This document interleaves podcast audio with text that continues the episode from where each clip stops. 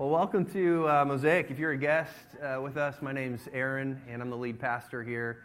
And we are really pumped that you're with us. Last week we started a new series called Getting Past Your Past. And last week we talked specifically about breaking the labels that bind. And we talked about some of the, the negative labels, identity uh, issues that, that we come to accept about ourselves uh, that are lies and who we actually are in Christ. And it's so important, it's such a big issue um, to, to realize uh, that if you're in Christ, that, that you are not what you think you are. Um, and so if you missed it, I just encourage you to, to hop online. It's on our podcast, uh, it's on our website, mosaiclincoln.com or .org. It's also in our app, and because uh, it's such an important thing. Um, last week was a bit of kind of a feel good message, though, and I have to warn you. Uh, the next couple of weeks get a little bit tougher and a little bit more challenging. And uh, this morning specifically, we're talking about uh, forgiving those who hurt us. And, uh, you know, last week, I, was in talking about labels, uh, you know, I, I, if you were here, I told you the stories about me being bullied in middle school, and remember, he felt really bad for me. And, um, well, after this morning, you're not going to feel bad for me anymore. Um, I had another label. Uh, I had another label that became attached to my name uh, in middle school, especially on the other side of that bullying after I'd grown a foot and that was uh, Aaron the Hothead.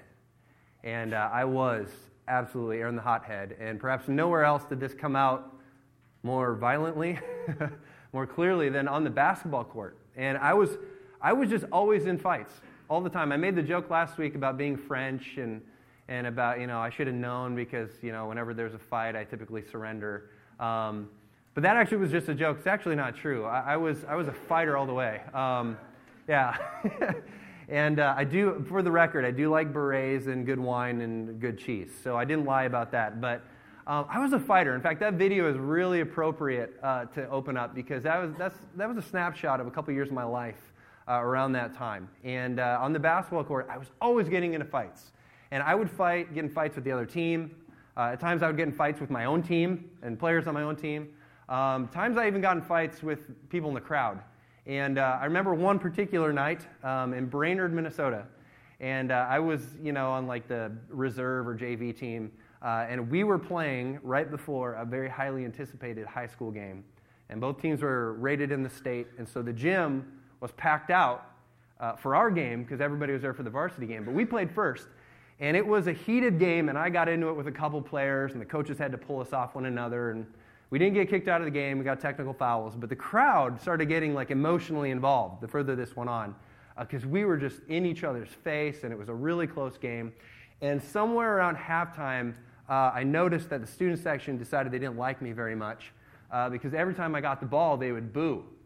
Um, and so uh, I would get the ball, and they'd just start shouting, boo! You know, and I'd pass it and it'd stop, and then I'd get the ball back and boo! And so we're going back and forth and back and forth. It's a really good game. And uh, I start jawing with some of the, the people, the guys in the student section. We start going back and forth. And fourth quarter, things really start to get ugly. It's really getting intense. And we got up like four to six points. And so they got in foul trouble and they were trying to get the ball back. So they just started fouling. I was the point guard, so I had the ball every time. So I'm getting booed every possession. Uh, and I'm feeding off of this. And every time I would score a basket, I would go to the student section and just go like this and be, I mean, colorful language going back and forth. And, uh, and so they started following me, uh, and I decided I wasn't going to pass the ball anymore because um, I kept going to the free throw line. So I'd be standing at the free throw line, and literally it's like, boo, you're a tool, you're a tool, go home, you know. And uh, I had honestly probably the quarter of my life, uh, period of my life, as it goes to basketball. Um, I went like 13 of 14 free throws and they could not get back in the game, and we ran away from them. And uh, I'm not particularly proud of this, but just to give you a picture of the kind of person I was. Uh, after the game, you know, it was good game, good game, good game, screw you, whatever, you know, good game. Um, I went over to the student section and gave them uh, the double fisted single finger salute all the way across, you know, shh, you know, just two middle fingers in the air.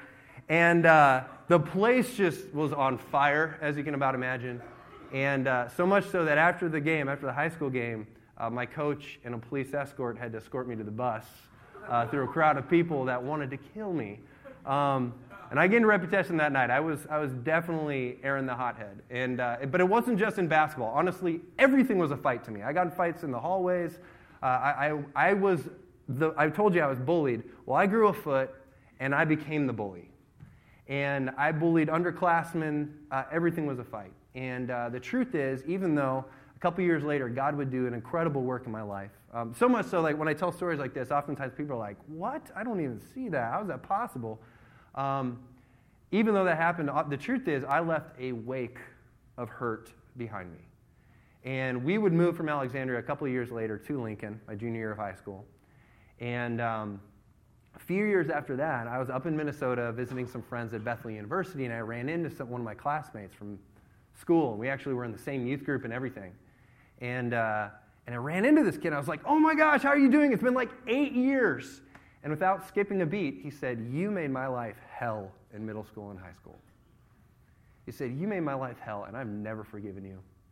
And he started listing off all these things that I had done. And honestly, it had been so long that I didn't even remember half of the stuff he was saying, but I believed it because I did stuff like that all the time.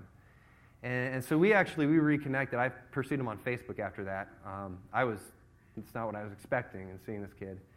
And, uh, you know, and I, I apologized. I said, I'm so sorry. Um, I said, I'm embarrassed of the person that I was. And you have every right to be angry with me, and I hope you can find it in your heart someday to forgive me. And he graciously did forgive me, and, and we've kept in touch since then, and things are good. Um, but I wish I could stand here and pretend that forgiving people uh, is hard for other people, but not for me. Right? It's, it's their issue. I've moved on. Uh, not me. It's not a hard thing. But I'd be totally lying to you. Uh, in fact, it's really ironic that I'm up here giving this message this morning because this is one of those things that I don't do well naturally at all. In fact, when people hurt me, or especially if they hurt somebody I love, uh, I don't know about you, but my natural inclination is to cut them off like they never existed. I, I can, I can hold a grudge with the best of them. Uh, so I don't do this well. Maybe there's people who do this naturally really well, but I'm not one of those people. How about you? Now, The truth is, I don't meet very many people uh, who wouldn't be honest enough to say that somewhere along the line, somebody deeply hurt me. Right? And maybe it was something that happened years and years and years ago. Uh, maybe it was something that happened last week. Right? Or maybe it's something that happened once and you've just carried that baggage for years and years and years. Um, or maybe it's one of those things that just keeps happening uh, over and over and over again, right? And sometimes one of the things I find, sometimes it's, it's as simple as like a misunderstanding and a miscommunication between friends that it just seems the enemy uses in this way to drive a, a wedge between people that can last for years. Something that was relatively small can become such a, this huge thing. Or sometimes it's malicious and it was a very intentional, very cruel thing uh, that someone did to you. In fact, given the number of people that are here, uh, it's pretty safe to bet that there are a number of people in this room uh, that, that you have a hurt, a wound that is right on the front of your heart. I mean, even as I talk about this, like you're just taking a deep breath. It's like, this is, this is going to be a hard one because there's a wound there and, and it's fresh. And so, just so you know, I, am not going to stand up here and pretend like this is, this is easy. Uh, truth is, like, there are counselors that get paid good money to walk people through something like this, sometimes for years. Um, it's not easy, but it is so incredibly important. And fortunately for us, this is one of those things that is common, very common to the human experience. We're not the first people to go through something like that. So if you've been hurt, I mean, take courage in knowing that this is, this is normal. In fact, there's this moment in Peter's life where Peter comes to Jesus, and Peter is apparently has somebody in his life who just keeps repeatedly hurting him, right? This wasn't a one and done, I'm sorry, I'll never do it again type thing, but somebody in his life who just keeps betraying his trust and hurting him and hurting him and hurting him. And he's listening to Jesus because Jesus is talking to this group of people about how two people make restitution when there's brokenness in the relationship. He's talking about this complica- kind of complicated process, and he's talks about, you know, if, if there's brokenness there and one person's wrong than the other, you should go to them first. And if they don't listen, then you bring them to church and these different things. And Peter's listening to this and thinking about this person in his life who just keeps betraying his trust and hurting him. And it's not adding up. And he's trying to figure out how these things kind of go together. And so he pulls Jesus aside, and Jesus gets down. There's a few people around, and he asks him a question. He says, Jesus, I, I heard what you said, but I've got a question for you. How many times do I have to forgive? How many times? How many times is enough? At what point do I get to, when they wrong me and wrong me and wrong me, at what point do I get to just state the obvious that they're going to do it again, that they're not trustworthy, that they clearly are in the wrong, right? At what point do I get to step back and kind of wash my hands of it and say, you know what, I've forgiven you enough. At this point, I'm, gonna, I'm just going to turn and walk away. At what point in this is, is, is, is, is what number? Like, what number is enough? And, and you know, he knew that Jesus was God, and so he's kind of expecting a spiritual answer. And so I think Peter's trying to kind of impress him. So he throws out a number. He says, Well, what about seven times? Surely seven times is enough. And I think Peter is really thinking, he's being very generous in this situation. Because in Judaism, you just had to forgive somebody three times to show a spirit of forgiveness. So he's more than doubling that. Right? And he says, How many times is enough? Seven. Surely seven is enough times.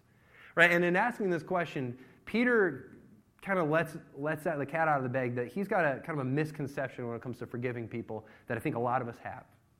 And, and that is that, that ultimately forgiving somebody is for their benefit, the offender. That ultimately they, they owe us, right? You hear this in our language all the time, right? When you, when you say things like, they owe me an apology. They hurt me. They owe me. They are indebted to me. And so, how generous of it is, to me to, to forgive them because they owe me, right?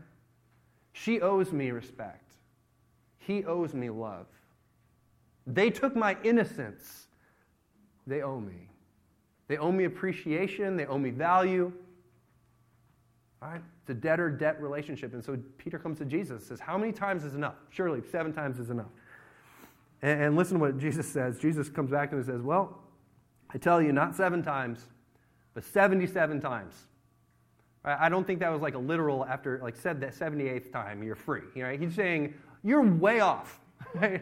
It's way more than you're thinking. And then Jesus does what Jesus does best, and he goes into a story. And it almost sounds like he's changing the subject, but he's not. And this is what he says. He says, verse 23, he says, Therefore, the kingdom of heaven is like a king who wanted to settle accounts with his servants.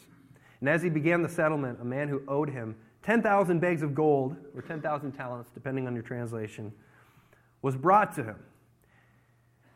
That's a lot of money. All right, take into consideration 10,000 bags of gold. This was, or 10,000 talents. This is about 20 years' wages. In fact, if you took that amount of 10,000 bags of gold and you looked at it today, that's about, according to a couple places I looked, about $6 billion. Okay, so Jesus is painting a picture. I don't know how they do this because I'm not going to make $6 billion over the next 20 years, but, but his point is that this is a ridiculous amount of money. Right? This is incalculable. There's absolutely no way this guy could ever pay back this amount. He says 10,000 bags. And he says, uh, was brought to him, this guy was brought to him. And since he was not able to pay, the master ordered that he and his wife and his children and all that they had be sold to repay the debt. And this was a normal practice back then. Basically, saying, I know he's not going to pay me back. There's no way. So basically, sell him, sell his wife, sell his kids, sell all their possessions, and then just bring me what you're able to get, and we'll call it even. Well, the servant fell on his knees before him. Desperately, he begs, Be patient with me, and I will pay back everything. Right? And I think if we're standing there in the crowd as, as Jesus is sharing this, uh, because Jesus is perfect in every way and certainly had perfect comedic timing, uh, I think this was a punchline. I think people actually erupted into laughter when this guy says, You know what, give me some time and I'll pay you back. I think they just burst out laughing because that's impossible. There's absolutely no way. And there's absolutely no way that the master is going to fall for this because it's an impossible amount of money. Right? He could win the ancient Israeli Powerball lottery a number of times and still not even be close to being able to pay back this debt. And then we're told this the servant's master took pity on him. And he, this key phrase, he canceled the debt. Canceled the debt and he let him go. And I think at this point there's this collective gasp. Like the, the people listening to the story, they can't believe it. Like, you've got to be kidding me. Do you have any idea how much money this is? And he just cancels it? All right? And what kind of a man gets into this kind of debt? How foolish is he?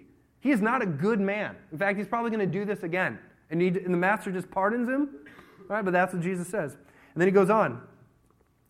So the servant, the master took pity on the servant, he lets him go. But when the servant went out, verse 28, he found one of his fellow servants who owed him a hundred silver coins. He grabbed him and he began to choke him, saying, Pay back what you owe me. And his fellow servant fell to his knees and he begged him, Be patient with me and I'll pay you back. Exact same line, exact same plea for mercy. But he refused. Instead, he went off and had the man thrown into prison until he could pay the debt. And when the other servants saw what had happened, they were greatly distressed, and they went and told their master everything that had happened. Then the master called the servant in. And he said, You wicked servant, I canceled the, all that debt of yours because you begged me to. Shouldn't you have had mercy on your fellow servant just as I had on you? And in his anger, his master handed him over to the jailers to be tortured until he should pay back all he owed. Now, we don't know exactly what's going through Peter's mind. It doesn't really tell us, but I would venture to guess about halfway through this story, it starts to dawn on Peter that this is not going on in his direction. Um, Jesus is not answering his question in the way that he had hoped or what, what he had thought he would. Right? Because he's thinking, look, I'm the victim. This person has hurt me a number of different times. Right? I'm right. They're clearly in the wrong. I've forgiven them how many times? And now, you know what? Now me and God are going to go issue some justice. Right? Because he's just like us. Right? I'm this way. Right? I want, when it comes to my failings and me being wrong, I want mercy. But I want justice for other people when they hurt me. I want mercy this way, but I want justice this way. And that's what Peter is thinking.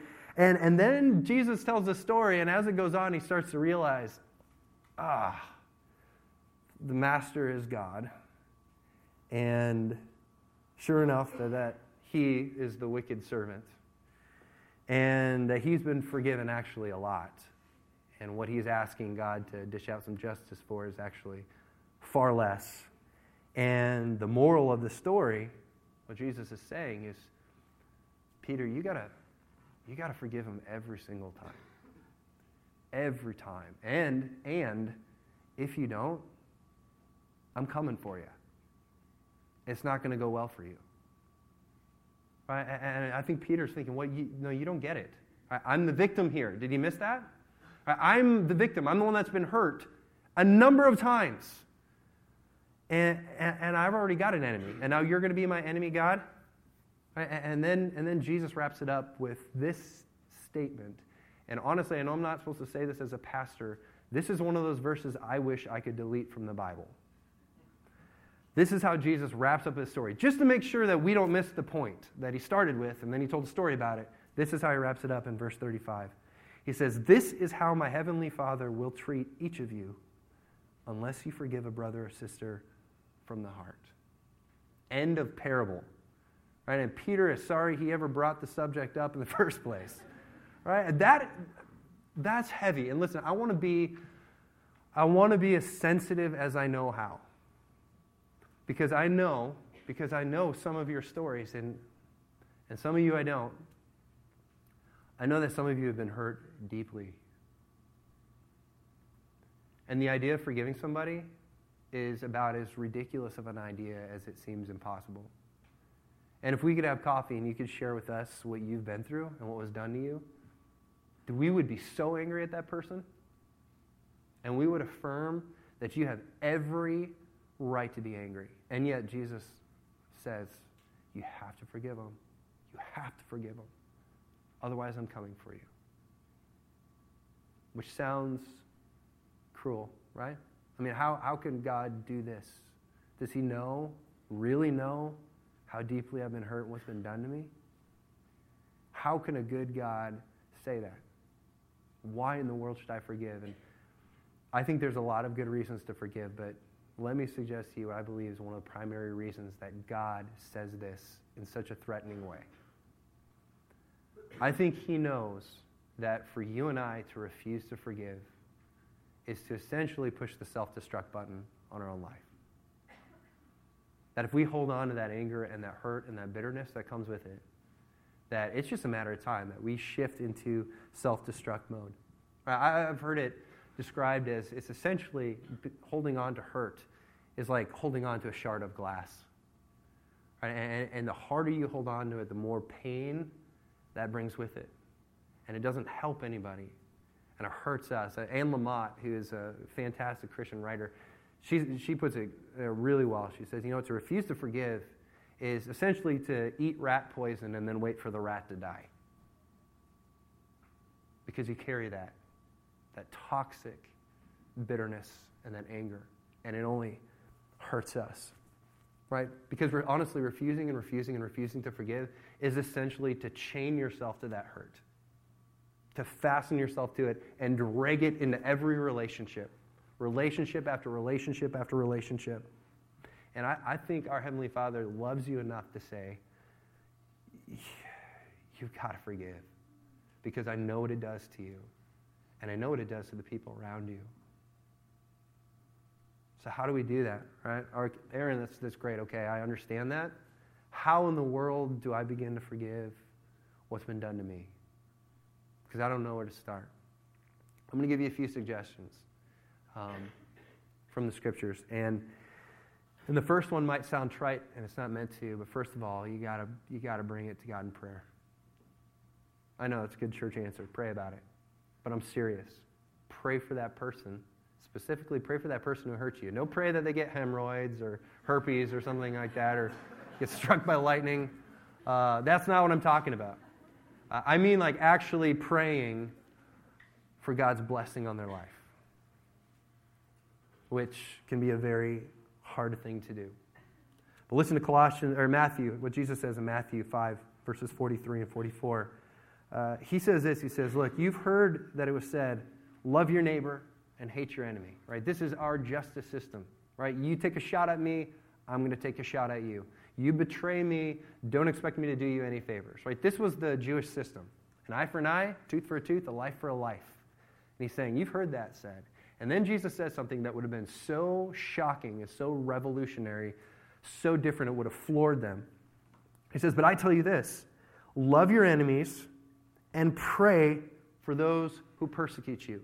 Right? This shouldn't surprise us. This is coming from the guy who hung on a cross and as he's dying, prays for the people who puts him there. And he says, That's, that's exactly what I'm calling you to do. Love your enemies and pray for those who persecute you. Right? And you might think, I don't want to. Uh, I hear you, but I, I want God to smite them. Right? I want him to bring a world of pain on this person. Uh, I don't want to pray for him, and that's okay. Like I, I understand that. But I'm telling you, you take this first step of uh, sometimes. Sometimes it takes the right actions to start to trigger the right feelings. And the truth is, if you're anything like me, if you wait until to, to feel like it, you're going to be waiting a long time. Uh, you may never feel like it, and yet Jesus says you need to pray, pray for those people. And I'm, I'm telling you, if you if you do this, this small act of obedience, over time, it won't happen immediately probably, but over time, God will start stripping away that, that bitterness and that anger. I've shared before uh, about my sister and some of the things she walked through when she was a teenager. When she was a teenager, she was with a guy named Chad. And uh, I hated Chad. Uh, as much as a Christian young man can hate another man, I hated him that much. Um, he was he physically beat up my sister all the time. He's physically abusive. And even though she is beautiful and he's uglier than sin, he had her convinced that he deserved better and she was so lucky to be with him. He introduced her to meth. He convinced her to get pregnant as a teenager. And his reasoning was, well, your family doesn't like me, and if we have a baby together, they're going to have to accept me. So he convinced her to have a child as a teenager and all, all the while just beat the crap out of her. And I hated him. Um, I hated him. One night, um, Meg and I were engaged at this time. One night, uh, Rachel called and she said, You need to get out of the house right now. Called my parents. said, Chad is on his way over. He's high. He's in a fit, and I don't know what he's going to do. Uh, you need to get out of the house right now. And so they all got in the car and, and left the house. And uh, Megan called me to let me know what was going on. Uh, and I got in the car and I went to the house. And I took out um, one of my dad's three irons out of his golf bag. Uh, and I waited in the dark for Chad. And I sat there for a long time and I thought about it. And I thought about the consequences of my actions. I thought about the woman that I was engaged to. I thought about prison. Uh, I thought about the fact that I was planning on going into ministry and uh, what this would mean for that. And uh, I waited for him. And I didn't move. And I didn't pray about it because I knew God was not in what I was about to do. But I didn't care. My thought was, you know what? If this gives my sister a chance at life, then so be it. I'm going to end this tonight. And by God's grace, Chad did not show up that night. And I waited for a long time, and he never showed up. And uh, shortly thereafter, Chad went to prison for a long time. And it was about that time that I heard a sermon, not all that unlike this one, from a pastor talking about forgiving those who have hurt us or those that we loved. And so I began praying for Chad. And at first, it was through clenched teeth. You know, because what I wanted to pray was uh, honestly, my prayers up until that point had, been, you know, if anything, thank you, God, for giving him what he deserves. May he rot in that jail cell forever and ever. Amen to your glory. Um, but I started praying for him, and honestly, I just prayed that God would do something in his life. That's about all I could get out at that point. And along the way, uh, I learned that while he was in prison, Chad met his dad for the first time. And what ended up happening over time, honestly, is that uh, rather than having rage and anger towards him, I started to feel really bad for this young man. And uh, truth is, he is set up to fail from day one. If you knew some of his story, poor guy didn't have a chance. And I started praying for him, and over time, God started stripping me of that anger. And actually, I forgot about this until somebody asked me after first service, but I actually ran into him a couple months ago. And I was at the mill downtown, and sure enough, who was standing in front of me? But Chad. And uh, honestly, I didn't feel any anger or anything towards him other than just hurt for him. And I'd love to tell you the end of the story is that Chad found Jesus and he got his life together and he became an upstanding citizen. Amen. Have a great day. Uh, that'd be a lie. Um, truth is, I, I don't really know how he's doing. But here's the thing, right? In praying for Chad, it didn't necessarily change Chad at all. But over time, what it did is it, it changed me profoundly. And it might not happen overnight, but I promise you that you start praying for that person who has hurt you or someone you loved, and over time, God may not change them. He might not, but He will begin to change you. So, step one is begin praying for them, for God's blessing on their life. Number two, uh, ask God to impress upon you how much you have been forgiven. All right, this is the discipline of, in religious terms, reflecting on the gospel. I mean, right? Ask God to just open your eyes a little bit about the darkness that has characterized your story at times. Things that you have done, things that you have thought and just how evil some of those things were, whether it be years ago, whether it be last night, or this morning for that matter. And it might not be pretty, but he'll show you. He will. Right? This is what Colossians 3 13 says. It says, Bear with each other and forgive whatever grievances you may have against one another. And then it says, Forgive as the Lord forgave you. Listen, forgiven people forgive people.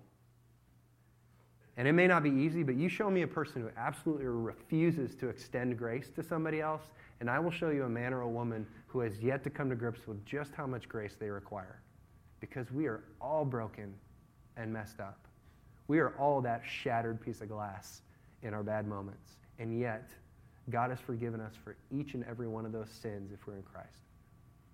Ask God to just impress upon you how much you've been forgiven. And grace, although it may not be easy, in your own mind and heart, nobody will have to tell you anything. You'll know that's the only appropriate response. How can you not forgive when God has forgiven you of so much? Right? Because at the cross, honestly, we're all stripped of our right to refuse forgiveness to other people. So ask God to overwhelm you with His grace and to show you just how dark your own journey has been at times. Number three, this is kind of where the rubber meets the road. Uh, don't wait uh, to ask to be uh, to forgive. Don't wait for someone to ask you to forgive, but make that choice. Right? Listen, forgiveness ultimately is a decision.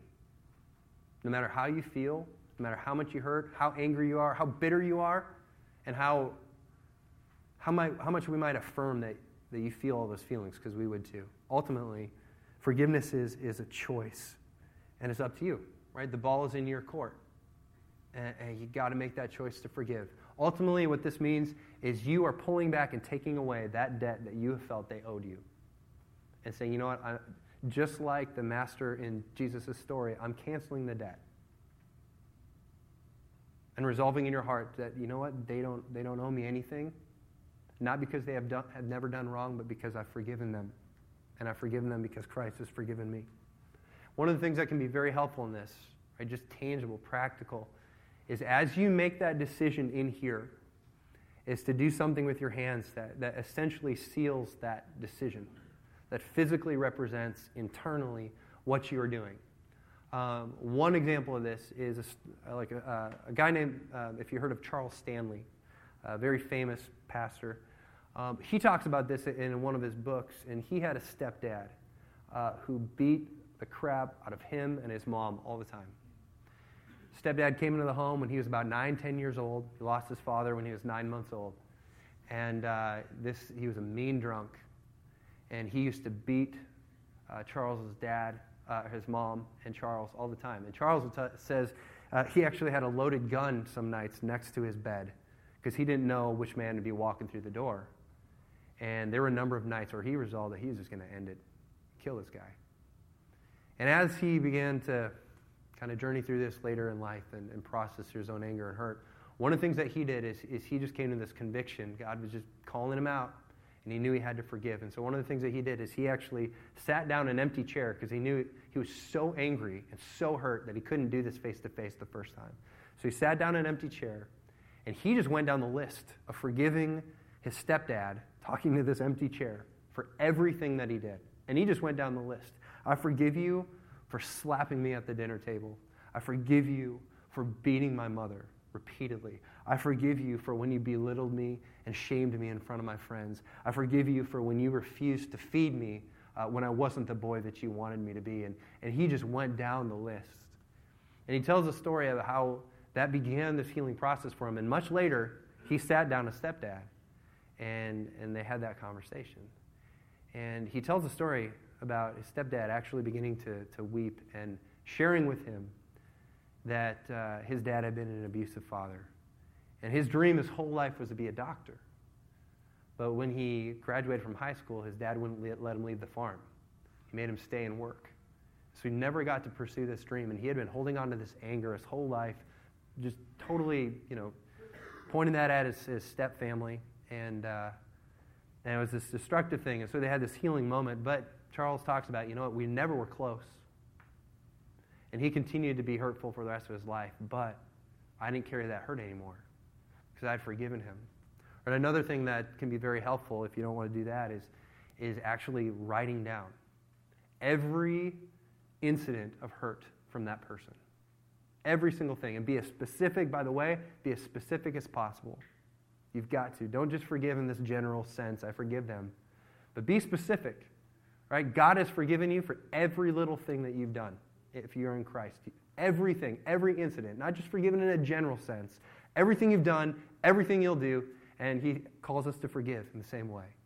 Right? And so write down every incident, and it might be painful, but you write them down, fold them up, put it in an envelope, and write on that envelope, canceled.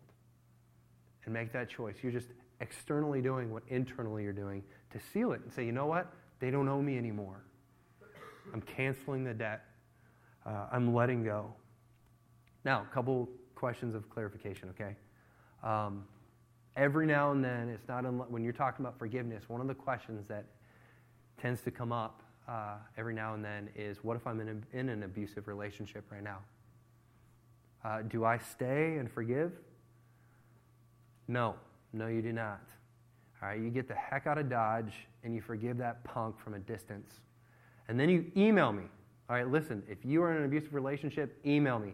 Aaron at mosaiclincoln.com. We have guys in this community who have guns and are barely saved. All right, they will do anything. For 50 bucks, they'll do anything their pastor tells them to do. I'm kidding. Kind of. Email me. Aaron at mosaiclincoln.com. You get out of there. All right? Get out of there and you, you can forgive him from a distance. But if we're talking about your safety, you don't stick around. Um, another question if I forgive them, uh, does that mean that I have to trust them? Absolutely not. Uh, there are people that God will call you to forgive that are not trustworthy. Um, there may need to be some boundaries that are set, and that's okay. That doesn't mean that you haven't forgiven them. Um, but it doesn't mean you have to trust them. And next week, we're going to be talking about reconciliation. Um, and so we'll talk more about that. But for now, just know it doesn't necessarily mean that you just go running into an abusive or a dysfunctional relationship like nothing ever happened. Uh, you can forgive them uh, and still acknowledge the fact that maybe they're, they're not trustworthy, or at least not yet. Uh, lastly, I'll say this number four uh, understand that while forgiveness is a choice, uh, ultimately healing, healing is a process. Healing is a process. And choosing to forgive starts that healing process. Um, it's not that unlike if you're physically wounded, all right? If I get hit by a car or whatever and I have a deep wound in my leg uh, that needs to be treated, uh, the truth is, like, there is no magic pill and there's no surgery or doctor in the world that can heal me immediately. Right? A, doctor can, can begin to treat that wound, uh, but you and I both know, like, there's, there's no instant healing. But there are things that you can do that begin to initiate that process of healing. And forgiveness is that. Right? It's very similar uh, emotionally. That forgiveness is that catalyst that begins uh, the healing process. Now, sometimes, right, when you're, when you're physically wounded in a deep way, sometimes some of the things that the doctor does uh, causes as much pain as the original wound, right? Which is why if you're laying in the hospital uh, and I have a gash in my leg, uh, I don't want anybody to touch it. I'm, I'm selfish in that moment, like I'm defensive. Uh, you know, doctor, I want you to heal it, but don't touch it. Um, but it needs to be addressed, right? And emotional healing is the exact same way. Is that some of this is, and if you write out every incident and you ask God to bring to mind things that have been done to you and every little pain and hurt, that is going to be an exceedingly hard and painful process.